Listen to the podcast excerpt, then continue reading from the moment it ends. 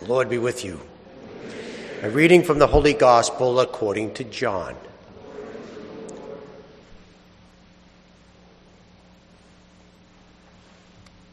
There was a wedding at Cana in Galilee, and the mother of Jesus was there.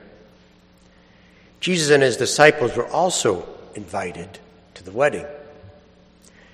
When the wine ran short, the mother of Jesus said to him, They have no wine. Jesus said to her, Woman, how does this yours concern affect me? My hour has not yet come.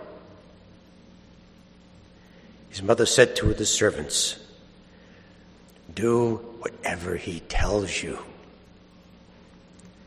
Now there were six stone water jars there for Jewish ceremonial washings, each holding 20 to 30 gallons. Jesus told them, Fill the jars with water. So they filled them to the brim. Then he told them, Draw some out now and take it to the head waiter. So they took it. When the head waiter tasted the water that had become wine without knowing where it came from, although the servants who had drawn the water knew, the head waiter called the bridegroom and said to him, Everyone serves good wine first, and then, when people have drunk freely, an inferior one. But you have kept the good wine until now.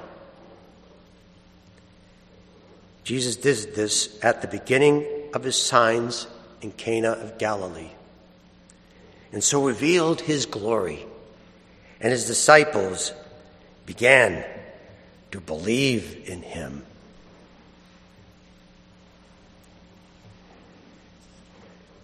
The gospel of the Lord. Praise to you, Lord Jesus Christ.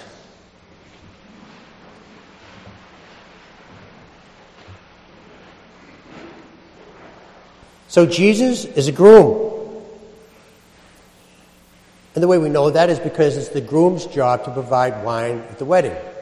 And that's exactly what Jesus does at this wedding. In the very next chapter, John the Baptist says that he is very, very honored and privileged to be able to be the best man of the, of the groom, who, of course, is Jesus. And the, amazingly, in the very next chapter after that, Jesus, the groom, meets a woman with marital issues at a well, a, a location where all the patriarchs met their wives and he has a discussion with her about the most important topics that couples have faithfulness. So, why does the Gospel of John so often portray Jesus as a groom? And the reason is, is because the Father sent the Son into the world to create children of God. And that's exactly what grooms do. Grooms get married and then they have kids. Now, the reason why the father wants so many children is because he has this really terrific inheritance. And that's what dads do in the ancient world. The dad's job in the ancient world is to provide an inheritance to the kids. They give them property, they give them material goods, and most importantly, they give them secrets. Let me give you an example. Let's say there's a guy in the city that makes the best pizza. Everybody goes there. Now, this guy he's not going to give his secret recipe to the competition. He's going to give his secret recipe to the kids. Because someday, when he's not able to make pizza because he's retired or because of health reasons, the city of Boston is, continue, is going to continue to enjoy really good pizza through the kids. And that's why it's the most important job of the father to, to give an inheritance to the kids so that the kids can carry on the father's legacy. Dad and I were fly fishing one day and it started to rain. And Dad took off. We didn't have a jacket. I said, Oh, good. Now we know what to get him for Christmas. So I go to a fly fishing store to buy him a technical fly fishing jacket specifically for rainy days. And I go there and it has a, you know, it has a really nice hood, sophisticated with all the pulls. It also has cuffs so that when you're fly casting, all the rain doesn't go down your arm. So I looked at this jacket and it was a little bit above my budget. So I just stood there and looked at the jacket. So anyway, the owner came over and he said, Can I help you?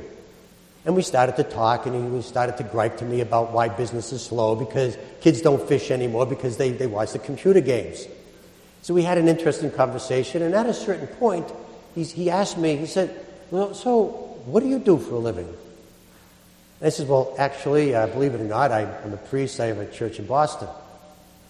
He said, Oh. And then he walked away. Well, anyway, I decided to buy the jacket on the premise that I only have one father, even though I'm going to have to give up coffee for the rest of my life.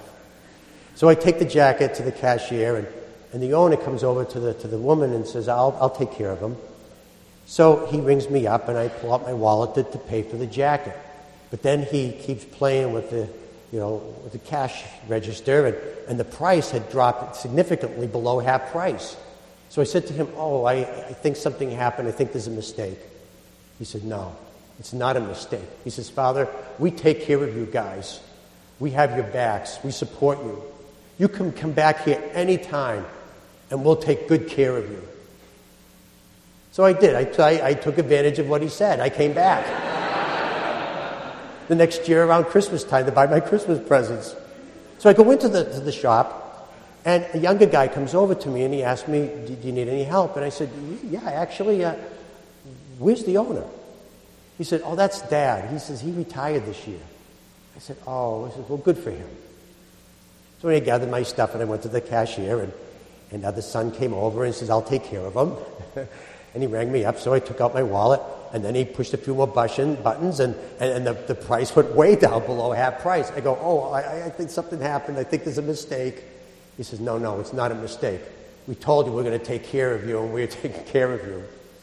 And he did. I like the dad, but I got to say, I really like the son. You know, the, I, I miss not seeing the dad, but I do not miss his generosity. I don't miss his kindness. And I don't miss all the support that he gave me. Because what he did is he handed it all over to his son. And that's why Jesus came into the world to create children of God so that we could continue God's legacy. Here's the point I want to make Christ doesn't walk the streets of, on the earth anymore. The reason why is because he doesn't need to. The Father as us. The Son taught us well how to live God's life.